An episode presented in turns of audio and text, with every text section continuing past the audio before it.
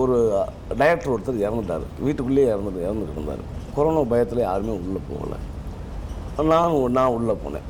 திடீர்னு சொல்லுவார் இங்கேருந்து ஏய் இங்க எனக்கு வாடை வருது. இந்த தூரத்தில் எங்கேயோ பேய் நடமாட்டிட்டு இருக்கு." அப்படி சொல்லுவார். அவன் வந்து இறந்து போயிட்டா. அதுக்கு தூரத்தில் இருந்த ஆட்டோ டிரைவர்கள் அந்த பொண்ணை வந்து கொண்டுட்டாங்க அதனால இந்த பொண்ணு இங்கே தான் அந்த மாமரத்தில் இருக்கா? டெய்லி ஒரு பன்னெண்டு மணிக்கு வருவா. நானே திடீர்னு படிச்சுட்டு இருக்கும்போது மாமரத்தை பார்ப்பேன். எனக்கு திடீர்னு அந்த அந்த பொண்ணை நான் சொன்ன மாதிரியே உட்காந்துருக்க மாதிரி இருக்கும். இரவில் என்னால் வெளியில் நடமாட முடியும் அப்படி ஒரு நிறைய முறைகளாகட்டும் அங்கே வந்து ஆண் பெண் வந்து கெட்- பயங்கர ஈக்குவாலிட்டி அந்த மாதிரி ஒரு ஒரு ஆதி சமநிலை சமூகம் மாதிரி. அந்த அந்த அந்த லெவல் ரொம்ப கிராஃப்ட்டு கரெக்டாக இருந்தது இப்போ இடையில கூட ஒரு ஒரு இந்த போன மாதமே ஏதோ ஒரு ஒரு ஒரு பெண் பெண் குழந்தை பத்து வயசோ பதினொரு வயசோ அது துறவியாக போ போகிறதா அறிவிச்சிருந்தாங்க. இது இது என்னடா அது? அவங்க நிறைய சம்பாதிக்கிறாங்க. நல்லா முடியும். அவங்களே அவங்களே பிடிங்கி பிடிங்கி எடுக்கணும். எல்லாத்தையும் எடுத்துருவாங்க. செருப்பு போட மாட்டாங்க. ஒரே ஒரு வெள்ளை உடுப்பு தமிழில் மொத்தமாக தூக்கிட்டு போய் அந்த வேலையை அதில் மட்டும் ஒரு ஒன்றரை லட்சம் தமிழ் பீப்புள்ஸ் வந்து இறந்து போனாங்க.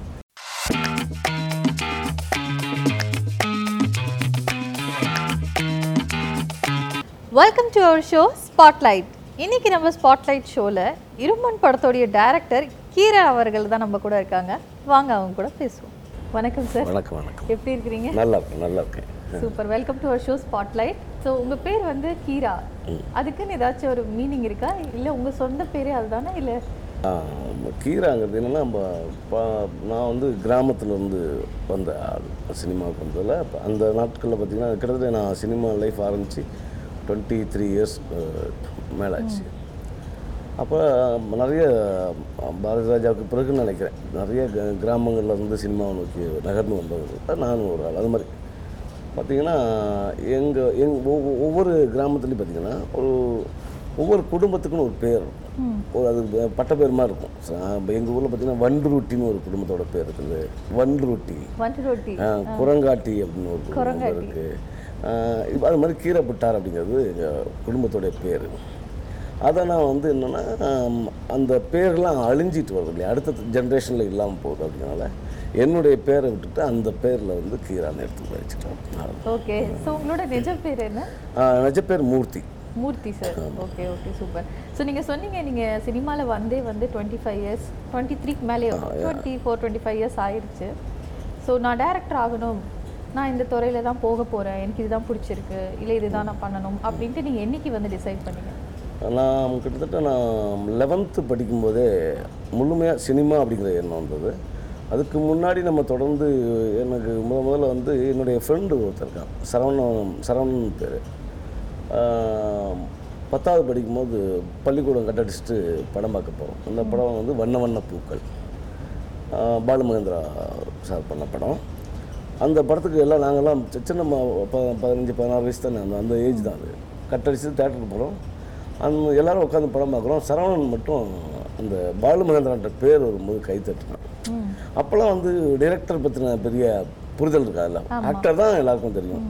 ஒரு அந்த வயசில் அவன் அப்படி சொன்னால் அது பிறகு நாங்கள் பேச ஆரம்பிக்கிறோம். பேச ஆரம்பித்தோன்னே அது இன்னும் கொஞ்சம் ஆழமாக உள்ள வருது. அதே போல் எங்கள் ஊர்லேருந்து சினிமா துறைக்குன்னு வந்தது முதல்ல புகழேந்தின்னு ஒரு ரைட்டர் நிறைய நாவல் எழுதியிருக்கிறாரு. அவர் விஜய் படங்கள்லாம் ஒர்க் பண்ணியிருக்காரு. அவர் அவர் வந்து எங்கள் அண்ணனுடைய நண்பர். அவரை பார்த்து அவர் அவர் ஊருக்கு வரும்போதெல்லாம் அவர் பேசுகிற சினிமா சார்ந்த விஷயங்களை கேட்க கேட்க மனசுக்குள்ளே ஆழமாக அது இதுவாகிடுச்சு கிட்டத்தட்ட ப்ளஸ் டூ முடிச்சு திரும்ப காலேஜ் போயிட்டு ரிட்டர்ன் பேக் நான் வேணான்ட்டு சினிமாவுக்கு வந்திருக்கேன். ஆமாம் தேவைப்படலை அது இதுக்கு நமக்கு இதுதான் அப்புறம் வந்து நம்ம ஒரு குழப்பம் வரும். ஒருவேளை படிச்சுட்டா அது சார்ந்த துறைக்கு வேலைக்கு போகணும் நெருக்கடிகள் வரும். அது மாதிரியான சூழல் எல்லாமே நம்ம தீர்மானகரமாக இதுதான் அப்படிங்கும்போது நம்ம அதை நோக்கி நகரணும்னு இங்கே வந்து சென்னை வந்து நிறைய இடங்களில் அலைஞ்சு இப்போ கதைகள் எழுத ஆரம்பித்தேன் என்னுடைய முதல் சிறுகதை வந்து கல்கியில் வந்தது. அது அதுக்கப்புறம் வரிசையாக ஒவ்வொரு இந்தியா டுடேன்னு அப்போ இந்தியா டுடே இருந்து இப்போ இல்லை. இந்தியா டுடேன்னு ஒரு புத்தகம் வந்தது. அதெல்லாம் தொடர்ந்து அப்படியே எழுதிக்கிட்டே இருந்தோம். முயற்சிகள் செஞ்சுக்கிட்டே இருந்ததுனால அந்த தொடக்கம். ஸோ அந்த சின்ன வயசுல உங்களுக்கு இதுதான் பண்ணணும்ட்டு ஒரு ஆழமா வந்து பதிஞ்சிருச்சு. அதுக்கான டிராவல் பண்ணி நீங்க சென்னை வந்து நிறைய படங்கள் எல்லாம் எடுத்திருக்கிறீங்க. நீங்க எடுத்த படங்கள் எல்லாம் ஒரு ஸ்டைல் வந்து என்னன்னா வில்லேஜ் ஓரியன்ட் கொஞ்சம் அந்த ரூரல் சைடில் தான் இருக்கு அந்த ஒரு டேஸ்ட் எல்லாமே உங்களுக்கு ஸோ நீங்க கான்ஷியஸாக அதை எடுக்கிறீங்களா? இல்லை உங்களுக்கு அதான் பிடிச்சிருக்கா? இல்லை அப்படி இல்லை. நான் பொதுவாக என்னென்னா சினிமாவை நான் எப்படி பார்க்குறேன்னா நான் வந்து கிட்டத்தட்ட நான் எட்டாவது படிக்கும்போதே யவனராணின்னு ஒரு நாவலில் வந்து இரண்டு பாகம் இருக்கும். இவ்வளோ பெரிய புத்தகம். அப்போவே வந்து அதை வந்து ஒரு ஏழு நாளைக்குள்ளே படித்து முடித்தோம் கிட்டத்தட்ட ஆயிரத்தி முந்நூறு பக்கம் வரும்னு நினைக்கிறேன். அந்த அளவுக்கு வாசிப்பு பழக்கம் அதிகமாக இருந்தது. அப்புறம் சமூகம் பற்றிய புரிதல் வந்து தொடர்ந்து அங்கே தொடங்கினது. தான் அந்த படிக்க ஆரம்பித்து நிறைய படிக்கிறது தான் நம்மளோட நம்ம நம்மளுடைய விஷனை எப்படி உருவாக்குறதுன்னு நமக்கு தோணும். அதனால் வந்து என்னுடைய கதைகள் வந்து இப்படித்தான் இருக்கணும்னு நான் தீர்மானிக்கிறதே இல்லை. அதாவது சிட்டி லைஃப்பில் ஒரு ஒரு ஒரு விஷயம் என்னை பாதிச்சதுன்னா அது அது எனக்குள்ள கதையாக உருவாச்சுன்னா அதையும் பண்ணுவேன். அது மாதிரியான கதைகளும் வச்சுருக்கேன். இப்போ நான் அடுத்து பண்ண போகிற கண்ணின்னு ஒரு ஒரு படம் கூட வந்து முழுக்க முழுக்க க்ரைம் சார்ந்தது தான். அது வந்து இங்கே சிட்டிக்குள்ளே இருந்த கதை கதை தான் நான் பார்த்த ஒரு ஒரு இந்த கொரோனா காலத்தில் வந்து ஒரு ஒரு டைரக்டர் ஒருத்தர் இறந்துட்டார். வீட்டுக்குள்ளேயே இறந்து இறந்துட்டு இருந்தார். கொரோனா பயத்தில் யாருமே உள்ளே போகலை. நான் நான் உள்ளே போனேன். நான் உள்ளே போ போனேன். அப்புறம் ம- காவல்துறை வந்தாங்க.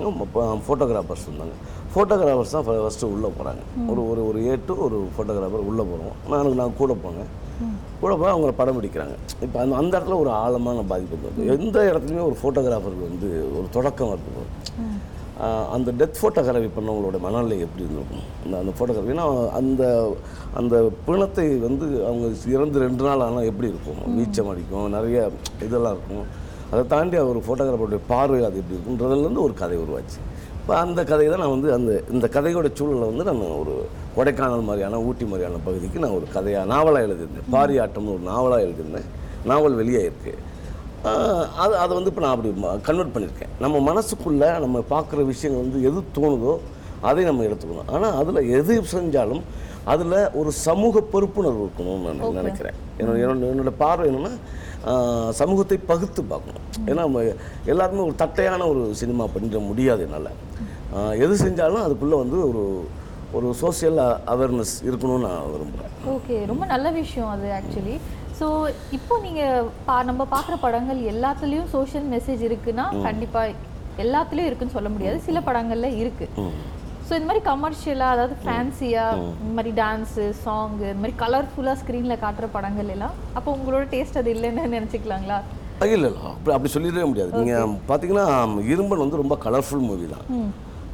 படத்தில் படத்தில் வந்து எடுத்துக்கிட்ட களம் வந்து பார்த்திங்கன்னா நரிக்குறவள்னு சொல்கிற அந்த அந்த குடும்பத்துலேருந்து வரவனும் ஒரு சேட்டு ஜெயின் சமூகத்தில் இருக்க ஒரு பொண்ணுக்குமான ஒரு லவ் தான் இப்போ இந்த கதையோட அடிநாதமாக போகும்.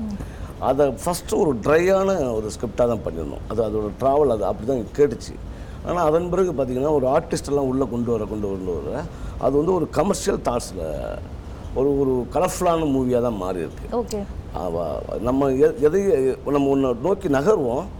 அது அந்த தருணத்தில் என்னவா மாறுதுங்கிறது வந்து அந்த படைப்பு முழுமை அடைய அடைய வர்றது தான் எனக்கு அதனால் கமர்ஷியல் நான் கமர்ஷியல்லாம் எதுவுமே கிடையாது. ஓடுற படங்கள் ஓடாத படங்கள். இது ரெண்டு தான் நான் பார்க்குறேன். ஓகே. அந்த மாதிரி. ஸோ இரும்பனுக்கு முன்னாடி நீங்கள் மர்லின் படம் ஹாரரில் எடுத்திருக்கிறீங்க. ஹாரர் சப்ஜெக்ட் சூஸ் பண்ணுறது ரொம்ப ஈஸிங்களா இல்லை அது கஷ்டமாக நீங்கள் காமிச்சிங்களா? எப்படி இருந்தது எக்ஸ்பீரியன்ஸ்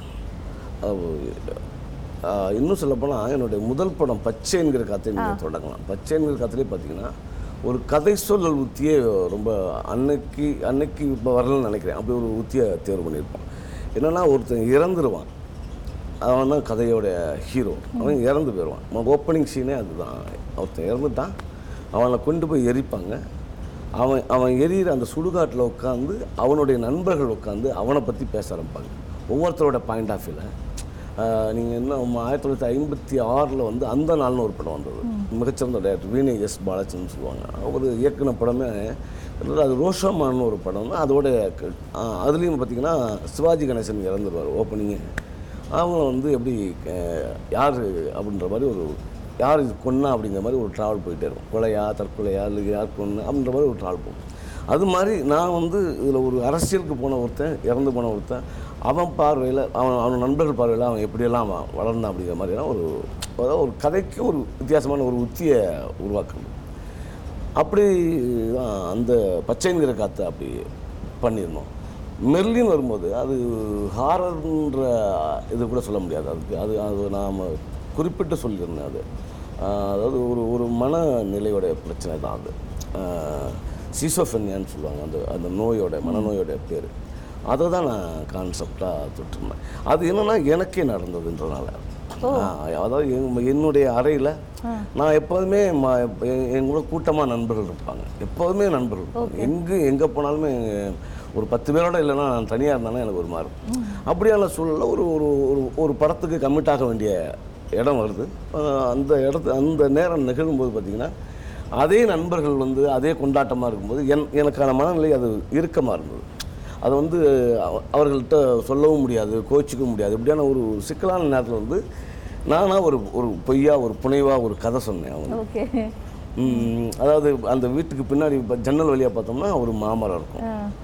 அந்த மாமரம் அது இதுன்னு இப்போ அந்த அந்த என் கூட இருந்த ஒரு ஒருத்தர் வந்து ஒரு ஒரு ஒரு அஸ்டனேட் வந்து அவர் ஒரு பயங்கர பக்திமான் பயங்கரமான சாமியார். அவர் திடீர்னு சொல்லுவார் இங்கேருந்து ஏய் எனக்கு வாடை வருது இந்த தூரத்தில் எங்கேயோ பேய் நடமாட்டிட்டு இருக்கு. அப்படி சொல்லுவார். அந்த மாதிரியான ஒரு அட் ஒரு ஒரு வித்தியாசமான கலவையான நண்பர்கள் அது. அந்த மா அப்போ என்னன்னா நான் வந்து இதெல்லாம் யோசித்து இதெல்லாம் க்ரியேட் பண்ணி அந்த வீட்டு படிக்கட்டில் வந்து ஒரு பாட்டி எப்போவுமே உட்காந்துருக்கும் இதெல்லாம் யோசித்து ஒரு ஸ்கிரிப்டாக வந்து அவங்ககிட்ட ஒரு கதையாக சொல்கிறேன் இது மாதிரி ஒரு பெண் இருந்தா ஒரு இந்த இந்த வீட்டில் ஒரு பொண்ணு இருந்தா அந்த பொண்ணுக்கு பரதநாட்டியம் தெரியும் அப்போ ஒரு ஒரு கதையை வந்து ஆரம்பித்து சொல்கிறேன் அவன் வந்து இறந்து போயிட்டா. அதுக்கு தூரத்தில் இருந்த ஆட்டோ டிரைவர்கள் அந்த பொண்ணை வந்து கொண்டுட்டாங்க அதனால் இந்த பொண்ணு இங்கே தான் அந்த மாமரத்தில் இருக்கா. டெய்லி ஒரு பன்னெண்டு மணிக்கு வருவா. அப்படின்லாம் ஒரு பில்டப் பண்ணி ஒரு கதையை சொல்லிட்டேன். அந்த க சொன்ன கதை தான் அவ்வளோதான் சொன்னாச்சு அதுக்கு பிறகு நண்பர்கள் வந்து கொஞ்சம் சின்ன அச்சம் இருக்கும். எந்த நேரத்துலையும் வர மாட்டாங்க. எனக்கு ஒரு நேரம் கிடைக்கும். ஒரு அழகாக தான் போயிடுது. போயிருந்தா எனக்கு அந்த கதை வந்து உள்ளூரை ஓடி ஓடி ஓடி நானே திடீர்னு படிச்சுட்டு இருக்கும்போது மாமரத்தை பார்ப்பேன். எனக்கு திடீர்னு அந்த அந்த பொண்ணை நான் சொன்ன மாதிரியே உட்காந்துருக்க மாதிரி இருக்கும். இரவில் என்னால் வெளியில் நடமாட முடியும் அப்படி ஒரு நிறைய சிக்கல் நீங்களா இருந்தது. imagine ஆமா. பண்ணிக்கிட்டீங்களா? இல்ல உங்களுக்கு அப்படி- நாம நாம இமேஜின் பண்ணது தான் நாமளா உருவாக்கின கதை தான். ஆனால் ஒரு கட்டத்தில் நம்மளே அது வந்து அழுத்தும். அப்படிங்கிறது தான் அதோடைய அந்த அந்த மனநிலையை தான் அந்த படத்தில் ஒரு ஹாரர் டோனில் கொண்டு போய் இல்லை இது வந்து ஒரு சைக்காலஜிக்கல் ப்ராப்ளம்னு அந்த கதையை முடிச்சிருப்போம். எவ்வளோ நல்லா சொன்னீங்க. நீங்க actually இவ்வளோ விஷயம் இருக்கு? அத- வந்து உருவாக்குறப்ப ஓகே அனுபவங்கள் தானே. மனிதனுடைய அனுபவங்கள் வந்து நம்ம நம்ம சொல்ல முடியாமல் சில விஷயங்களை விட்டுருவோம். சில விஷயங்களை கடந்து போயிடுவோம் சில மன அழுத்தங்கள் ஒரு ஒரு நல்ல நல்ல கொண்டாடினது இதெல்லாம் வந்து அதை வந்து வெளிப்படுத்த தெரியாது. வெளிப்படுத்த தெரியாமல் மனிதர்கள் இருப்பாங்க. நமக்கு அந்த மாதிரியான இல்லாமல் அதை நம்ம வந்து ஒரு கலையாக மாற்ற முயற்சி செய்கிறோம் நம்ம பார்த்த விஷயங்களை ஒரு கலையாக்குறது தான் கண்டிப்பா. கலை வந்து எல்லா கிரியேட்டிவ் விஷயங்கள் வந்து நம்ம இமேஜின் பண்ணி பண்ணி சுத்தி இருக்கிற விஷயத்துலேருந்தே நம்ம எடுத்து பண்ணலாம் கண்டிப்பா. ஆமாம் ஸோ சூப்பர் சார் ஸோ நீங்க வந்து சமுத்திரகனி சார் கூட கூட ஒர்க் அவர் உங்க கூட ஒர்க் பண்ணியிருக்காங்க எட்டுத்துக்கும் பறைப்படத்துல. ஸோ அவர் கூட ஒர்க் பண்ண எக்ஸ்பீரியன்ஸ் நீங்க ரெண்டு பேரும் எப்படி இருந்தீங்க செட்ல என்ன மாதிரி எக்ஸ்பீரியன்ஸ் இருக்கு? கொஞ்சம் சொல்றீங்களா? அதாவது ரொம்ப ஜாலியாக தான் சொல்லணும். அவர்கிட்டலாம் வந்து இது வரைக்கும் நான் நான் கிட்டத்தட்ட நான் தங்கர் பச்சான்ட்ட தான் ஒர்க் பண்ணேன். தங்கர் பச்சான் வி சேகர் சார்ட்ட ஒர்க் பண்ணேன். அது ஒரு சின்ன அனுபவம். ஏன்னா ஒரு அந்த ஒரு சீரியல் பண்ணார் பிறந்த விட புகுந்த விடணும் அவங்க அவங்க என்னென்னா வி சேகர் சார் முதல்ல ஸ்கிரிப்ட் பண்ணி பண்ணிடுவார் மொத்த ஸ்கிரிப்டையும் பண்ணிவிட்டு எல்லாமே டைலாக் எல்லாம் எழுதிடுவோம் திரும்ப ஸ்பாட்டில் போய் அங்கே இருக்க ஆர்டிஸ்ட்டை பேச வச்சு இந்த பேப்பரில் இருந்ததே மாறிடும் அவர் அப்படி தான் பண்ணுவார். அது அது பாக்கியராஜ் சாரோட ஸ்டைல் அவர் அந்த இதுலேருந்து வந்ததுனால அவர் அப்படி தான் பண்ணுவார். எனக்கு அது பயங்கர ஆச்சரியமாக இருந்துச்சு. அது ஸ்பாட்டில் போய் திரும்ப உருவாக்குறது. அந்த மாதிரி இருக்கும்போது என்னென்னா எல்லாருமே மனப்பாடம் பண்ணிடணும். அது திரும்ப திரும்ப சொல்லி ஒரு பத்து வாட்டி சொல்லி டைலாக்ஸே வெளியே நம்ம வந்து சொல்ல சொல்லக்கூடாது. யாரும் ப்ராம்ப்ட் பண்ணக்கூடாது. அவங்களாவே பேசணும் அப்படிங்கிறது தான் இது கணியனனை பொறுத்த வரைக்கும் அட்டே அப்பா. மூணு பக்கம் டைலாக் இருந்தால் கூட அவ்வளோதான் சரிக்கிறா நான் ரெடி அப்படின்றாரு. பயங்கரம் ஆச்சரியமாக இருக்கும். அப்படியே மெமரி மெமரி பவர் எக்ஸ்ட்ரானரியாக இருக்குது அவர்கிட்ட அதுதான் நான் அவரை பார்த்து ரொம்ப வியந்த விஷயம். என் கூட ட்ராவலில் ஒரு ஒரு ஒரு ஒரு அண்ணன் போல் ஒரு ஒரு எந்த வகையான எங்க எங்களுக்கு ரொம்ப ஜா ஸ்பாட்டே ஜாலியாக தான் வச்சுக்குவோம். முடிகிற வரைக்கும் அப்படி தான் ஒர்க் பண்ணி கொடுத்தாரு. கடைசி வரைக்கும் எங்களோட நல்ல பயணத்தில் இருந்தார். நம்ம அவர் ஒரு சிறந்த மனிதன். அந்த மாதிரி ஒரு ஆர்டிஸ்ட் கூட ஒர்க் பண்ணும்போது நம்ம வேலையை கொஞ்சம் ஈஸியாக ரொம்ப ஈஸியாக இருந்தது. ஆமா அப்போ அவருக்கே தெரியும். நம்ம என்ன ஷார்ட் வைக்க போகிறோம் நம்ம கீரா நம்ம ஆ ஓகே ஓகே ஆ. நம்ம டைலாக் போவோம் நீ ரெடி ஆகிட்டா நீ ரெடி ஆகிட்டா அப்படின்னு மற்றவங்க மற்றவங்க அவர் உற்சாகப்படுத்திட்டே இருப்பார். ஒரு ஒரு ஒய்டு வைக்கும்போது கரெக்டாக எல்லாரும் என்ன பேசணும் ஏய் நீ அங்கே விட்ட பார்த்தியா அது திரும்ப எடுத்துக்கு. இவரே சொல்லிடுவார். நமக்கு வேலைகளே ரொம்ப மிச்சமாக இருக்கும். கண்டிப்பா. ஸோ அந்த மாதிரி அனுபவங்கள் நல்லா இருக்கும் இல்லையா? சூப்பர் ஸோ இப்போ நீங்க வரப்போற படம் இரும்பர் அந்த படத்துல வந்து நீங்க ஜூனியர் எம்ஜிஆர் வந்து நடிக்க வச்சிருக்கீங்க. ஸோ அந்த படத்தை பத்தி எக்ஸ்பீரியன்ஸ் சொல்லுங்க. அந்த கதையை எப்படி உருவாக்குனீங்க? கிட்டத்தட்ட இந்த கதை நான் எப்போ பண்ணேன்னா எங்கள் தங் தங்கர் பச்சான் சார்ட்ட வந்து எங்கள் ஐயாட்ட ஒர்க் பண்ணும்போது களவாடிய பொழுதுகள்னு ஒரு படம். அந்த படம் ஒர்க் பண்ணும்போது கோயம்புத்தூரில் நடக்கிற மாதிரியான ஒரு ஏரியா பிரபுதேவாவுடைய வீடு போர்ஷன் அதை வந்து நாங்கள் இங்கே சீட் பண்ணி கோட்டூர்புரம்னு ஒரு ஒரு பகுதியில் எடுத்துருந்தோம் கோட்டூர்புரத்து பக்கத்தில் பார்த்திங்கன்னா நிறைய விதவிதமான மனிதர்கள் இருப்பாங்க. பொதுவாக இப்போ அதாவது நம்ம கிராமப்புறங்களில் பார்க்குற நரிக்குறவர்கள் ஒரு டோன் இருக்கும். அது மாதிரி இல்லாமல் இவங்க வித்தியாசமாக இருப்பாங்க. முக்கா பெண்டு போட்டிருப்பாங்க இது பண்ணிருப்பாங்க ஸ்டைலாக இருப்பாங்க செல்ஃபோன் வச்சுருப்பாங்க. ஆனால் அந்த வீடுகள் அந்த அமைப்பெல்லாம் பார்த்திங்கன்னா ரொம்ப அதாவது அந்த தார்பாலி தார்பாய் வீடுகள் இப்பெல்லாம் ஒரு மாதிரி அந்த கலரே ஒரு மாதிரி இருந்தது. அந்த ம- அந்த மனிதர்கள் என்ன ஏதோ செஞ்சுக்கிட்டே இருந்தாங்க. ஆஹ் அந்த இங்கே ஷூட் பண்ணிட்டு இருக்கும்போது ஏதாவது வேலையாக வெளில போகும்போது பார்த்தா அங்கே ஒரு நாலஞ்சு பேர் நின்றுட்டு போவாங்க. அந்த மாதிரி இருக்கும்போது அது மண்டல ஓடிட்டே இருந்தது. அதன் பிறகு ஒரு ஒரு என்னுடைய அது என் கூட இருந்த பா பாலகுமார்னு அவனுக்கு வந்து ஒரு டாக்குமெண்ட்ரி பண்ணணும்னு சொன்னான். வா டாக்குமெண்ட்ரி பண்ணால் இது ரொம்ப நல்ல விஷயமா இருக்கும்னு சொல்லி கூட்டு போய் டாக்குமெண்ட்ரி பண்ணோம். அந்த டாக்குமெண்ட்ரி தான் பெரிய அனுபவங்களை கொடுத்துச்சு. அவங்க அவங்களோட வாழ்க்கை முறைகளுக்குள்ளே இருக்க மிக அற்புதமான விஷயங்கள்லாம் இருந்துச்சு. அவங்க த- திருமண முறைகளாகட்டும் அங்கே வந்து ஆண் பெண் வந்து பயங்கர ஈக்குவாலிட்டி அந்த மாதிரி ஒரு ஒரு ஆதி சமநிலை சமூகம் மாதிரி. அந்த அந்த அந்த லெவல் ரொம்ப கிராஃப்ட்டு கரெக்டாக இருந்தது. எனக்கு அந்த விஷயம் ரொம்ப பிடிச்சிருந்தது. அதனால் அதை உள்ளே ஓடிக்கிட்டே இருந்தது. அதோடு வந்து இதை வந்து ஒரு கமர்ஷியலைஸ் பண்ணணும் ஒரு ஒரு ஒரு டாக்குமெண்ட்ரி டைப் ஆஃப் மூவியாக அதை மாறிடக்கூடாதுன்றதுக்காக ஒரு இவ்வளவு வானம் பார்த்து வாழக்கூடிய ஒருத்தவங்க அப்போ அதுக்கு ஆப்போனண்ட் யார்? இப்போ சென்னையில் பார்த்தீங்கன்னா நிறைய மார்வாடிஸ் பனியாஸ் தான் கிட்டத்தட்ட நிறைய வட்டிக்கு விடுறவங்க ஃபினான்சர்ஸ் அப்படின்னு நிறைய பார்த்தீங்கன்னா அவங்க வீடு வந்து சின்னதாக தெரியும். முன்பக்கம் பார்த்தீங்கன்னா சின்னதாக தெரியும். வீட்டுக்குள்ளே போனீங்கன்னா அப்படியே போயிட்டே இருக்கலாம். ஒரு அடுத்த தெரு வரைக்கும் வரும். அந்த மாதிரியான வீடுகள் தான் இப்போ நம்ம வட சென்னை முழுக்க அவங்க வச்சுருக்கிற அவங்களுடைய இது. அந்த கல்ச்சர் எனக்கு பிடிச்சிருந்தது. அப்போ நான் அடிக்கடி இந்த பார்த்துக்கிட்டு இருக்கும்போது நிறைய பெண்கள் வந்து துறவியாக போகிறாங்க பதினேழு வயசில் பதினாறு வயசில். இப்போ இடையில கூட ஒரு ஒரு இந்த போன மாதமே ஏதோ ஒரு ஒரு ஒரு பெண் குழந்தை பத்து வயசோ பதினொரு வயசோ அது துறவியாக போ போகிறதா அறிவிச்சிருந்தாங்க. இது இது என்னடா அது? அவங்க நிறைய சம்பாதிக்கிறாங்க நிறைய காசு வச்சுருக்காங்க. அதாவது இன்னும் சொல்லப்போனால் எல்லாரும் எல்லாரையும் சுரண்டி பிழைக்கிறவங்க தான் அவங்க. ஆனால் அவங்களுக்குள்ள எல்லாத்தையும் விட்டுட்டு போகிற மனநிலை எப்படி இருக்கும்? இது எனக்கு பெரிய ஆச்சரியமான விஷயமா இருக்குது. ஜெயின் துறவியாக போகிறது துறவியாக போனால் என்ன பண்ணுவாங்கன்னா மொட்டை அடிச்சுக்கணும். அந்த இப்போ கொஞ்சம் இதுவாக இருக்கணும். முன்னெல்லாம் வந்து முடியெல்லாம் பிடிங்கிடுவாங்களாம். எல்லா முடியும் அவங்களே அவங்களே பிடிங்கி பிடிங்கி எடுக்கணும். எல்லாத்தையும் எடுத்துருவாங்க. செருப்பு போட மாட்டாங்க. ஒரே ஒரு வெள்ளை உடுப்பு மட்டும்தான் போட்டிருப்பாங்க ரொம்ப- இதுவாக இருப்பாங்க அப்படின்றது. எனக்கு பெரிய அது கேட்க கேட்க அதுக்கப்புறம் நான் அதை சுற்றி ட்ரால் பண்ணேன். இப்போ இந்த இரண்டையும் இர- இரண்டையும் இணைக்கும் போது ஒரு கதை உருவாகுது. இந்த கதையோட மையம் ரைட் இது ரெண்டையும் இணைச்சிட்டோம். இவங்க இவங்க இவங்களுக்கு எப்படி தொடர்பு படுத்துறது? அப்படிங்கிறதுக்கு ஒரு ஒரு ஒரு நாட் தேவைப்படுது.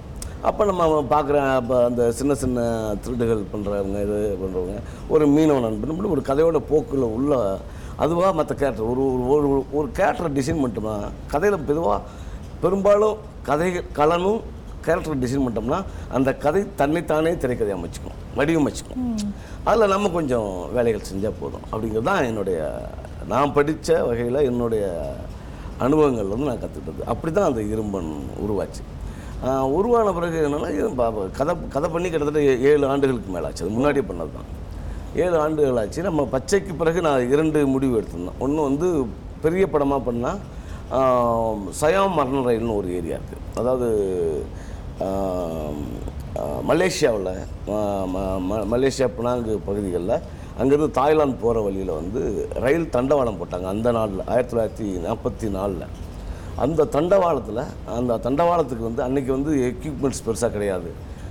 யானைகளையும் மனிதர்களையும் கொண்டு தான் அந்த இது போடும் அதை வந்து ஒரு பதினாறு மாதத்துக்குள்ளே போட்டு இந்தியாவுக்கு உள்ள ட்ரெயின் விடணும். இந்தியாவை பிடிக்கணும் ஜப்பான் கவர்மெண்ட் வந்து தீர்மானமாக முடிவு எடுத்து அங்கேருந்து தமிழர்கள் மொத்தமாக தூக்கிட்டு போய் அந்த வேலையை அது அதில் மட்டும் ஒரு ஒன்றரை லட்சம் தமிழ் பீப்புள்ஸ் வந்து இறந்து போனாங்க. ஆனால் அவங்களுக்கு அந்த ஒன்றரை லட்சம் பேர் இறந்து போனதுக்கு ஒரு ஒரு ஒரு வகையான ஒரு ஒரு சமாதியோ ஒரு எதுவுமே கிடையாது. ஆனால் அந்த அந்த இதில் வந்து அந்த போரில் இறந்து போன ஆஸ்திரேலியருக்கு ஃப்ரான்ஸு நம்ம பிரிட்டிஷ்காரங்க ஜாப்பனீஸ் இவங்களுக்கு எல்லாத்துக்குமே பதிவு இருக்குது இவர் இத்தனாம் தேதி இந்த இதில் இறந்து போனாங்க. ஆக இப்போ ஒரு பெரிய சமூகம் அந்த ஒரு தமிழ் சமூகம் இறந்து போனது. அது ஒரு பெரிய வழியாக இருந்தது. அதனால் போன அந்த கதை அப்படி போகணும் அப்படின்னு ஒரு பெருசாக பண்ணலாம் இல்லை சின்னதாக பண்ணலாம் ஒரு ஒரு கு- ஒரு குட்டியாக வந்து ஒரு இதுக்குள்ள ஒரு ஒரு ஃபுல் அண்ட் ஃபுல் லவ் படம் போகணும் போகலாம். அப்படிங்கிற மாதிரி ரெண்டு பிளானில் இருந்துக்கிட்டோம் இப்போ பச்சைக்கு அப்புறம் என்ன பச்சை வந்து எல்லாரும் கொண்டாடப்பட்டிருந்தாலும் படமாக அந்த நாங்கள் ரிலீஸ் நேரம் வந்து சரியாக ஒத்து வரல திரையரங்குகள் வழக்கம் போல் கிடைக்கிற சிக்கலில் நாங்கள் நூறு திரையரங்குகள் பேசி கடைசியில் எங்களுக்கு ஒரு அறுபத்தி மூணு திரையரங்கு தான் கிடச்சிது. அந்த அறுபத்தி மூணு திரையரங்குன்னு பார்த்திங்கன்னா ஜனங்க அதிகம் உள்ளே போகாத மக்கள் ஃபேமிலியாக போ போ- போக முடியாத திரையரங்கள்லேயே வந்து ஒரு பதினஞ்சுக்கு மேற்பட்டு கிடச்சி. ரொம்ப சின்னதாக தான் இதுவாச்சு. அந்த அந்த படம் கொண்டாடப்பட்டிருந்தாலும் அன்றைக்கி அன்றைக்கி இருந்த ஆனந்தமெல்லாம் மிகப்பெரிய ம ம- மதிப்பெண் கொடுத்து அதை கௌரவிச்சிருந்தாங்க. அப்படி இருந்தாலும் அது போகாதனால எனக்கு அடுத்த இது என்ன அப்படின்றதுல பெரிய குழப்பம் வந்தது. இந்த குழப்பம் இருக்கும்போது தான் சரி இது இந்த ஜேனரை நம்ம நிறுத்தி வைப்போம். இந்த ரெண்டையுமே நம்ம தொட வேண்டாம்.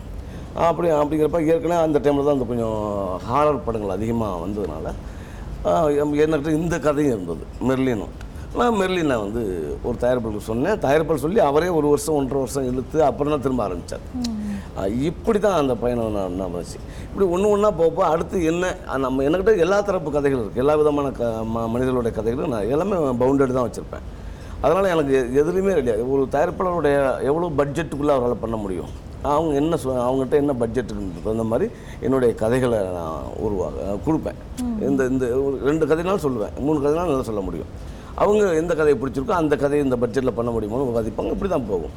மெர்லின் முடிஞ்சது ஓகே. அதுக்கு பிறகு எட்டுத்துக்கும் பிறகு வந்து அந்த நம்ம தயாரிப்பாளர் ஃபிலிம்ஸ் வால் வச்சு ஃபிலிம்ஸ் வால் ராமச்சந்திரன் வச்சு முடித்தோம் அந்த எட்டுத்துக்கும் பிற பண்ணிகிட்டு இருக்கும்போது தான் ராம் இன்ட்ரோ அப்படி. ஜூனியர் எம்ஜிஆர். ராம் இன்ட்ரோ ஆகிறப்ப அந்த அந்த படத்தில் வந்து ஒரு பாட்டுக்கு வந்து ஆக்சுவலாக டான்சர்ஸ் வச்சு பண்ணுறோம் ஒரு சென்டர் ஃபேஸ் ஒன்று வேணுமேனு யோசிச்சப்போ தான் ராம் கூப்பிட்டு நீ டான்ஸ் பண்ண தெரியுமா ராம்? நான் நல்லா பண்ணுவேன். நான் ட்ரை பண்ணிட்டு தான் இருக்கேன். நான் ஆக்டிங் ட்ரை பண்ணிட்டு தான் இருக்கேன். ஒரு ரெண்டு மூணு படங்களில் வந்து சின்னதாக கேட்டிருக்காங்க. அப்படின்னு நீ வா அப்படின்னு டான்ஸ் பண்ண வச்சோம். அந்த நட்பு அந்த பழக்கம் வந்து அப்படியே ஒரு ஒரு பெரிய ஒரு நல்ல ஒரு உறவாகவே வளர்ந்தது. ஆக்சுவலாக இந்த இரும்பன் கதை வந்து ஆல்ரெடி சொல்லி ஒரு ஹீரோ வந்து நான் ஓகே தான் பண்ணி வச்சுருந்தேன். விதார்த். ஆமாம் அவர் அவர் ரொம்ப அற்புதமான மனிதர். அவர் இடையில கூட நண்பர்கள்ட்ட சொல்லியிருக்காங்க. அந்த கதை என்கிட்ட கூட சொல்லியிருக்கிறாரு அப்படின்றத பகிர்ந்துருக்கிறாரு. எனக்கு அப்படி இருக்கும்போது என்னென்னா இவங்களோட பட்ஜெட்னு ஒன்று இருந்தது. இவங்களோட பட்ஜெட்டில் அப்போ வந்து முதல் அந்த ப- தயா எட்டத்துக்கும் பிற போயிட்டு இருக்கும்போது நானே ஒரு என்னுடைய நண்பரை நினச்சிக்கிட்டு ஒரு படமாக திரும்ப போயிடலாம் அப்படின்னு ஒரு நான் தொடங்குறோம்.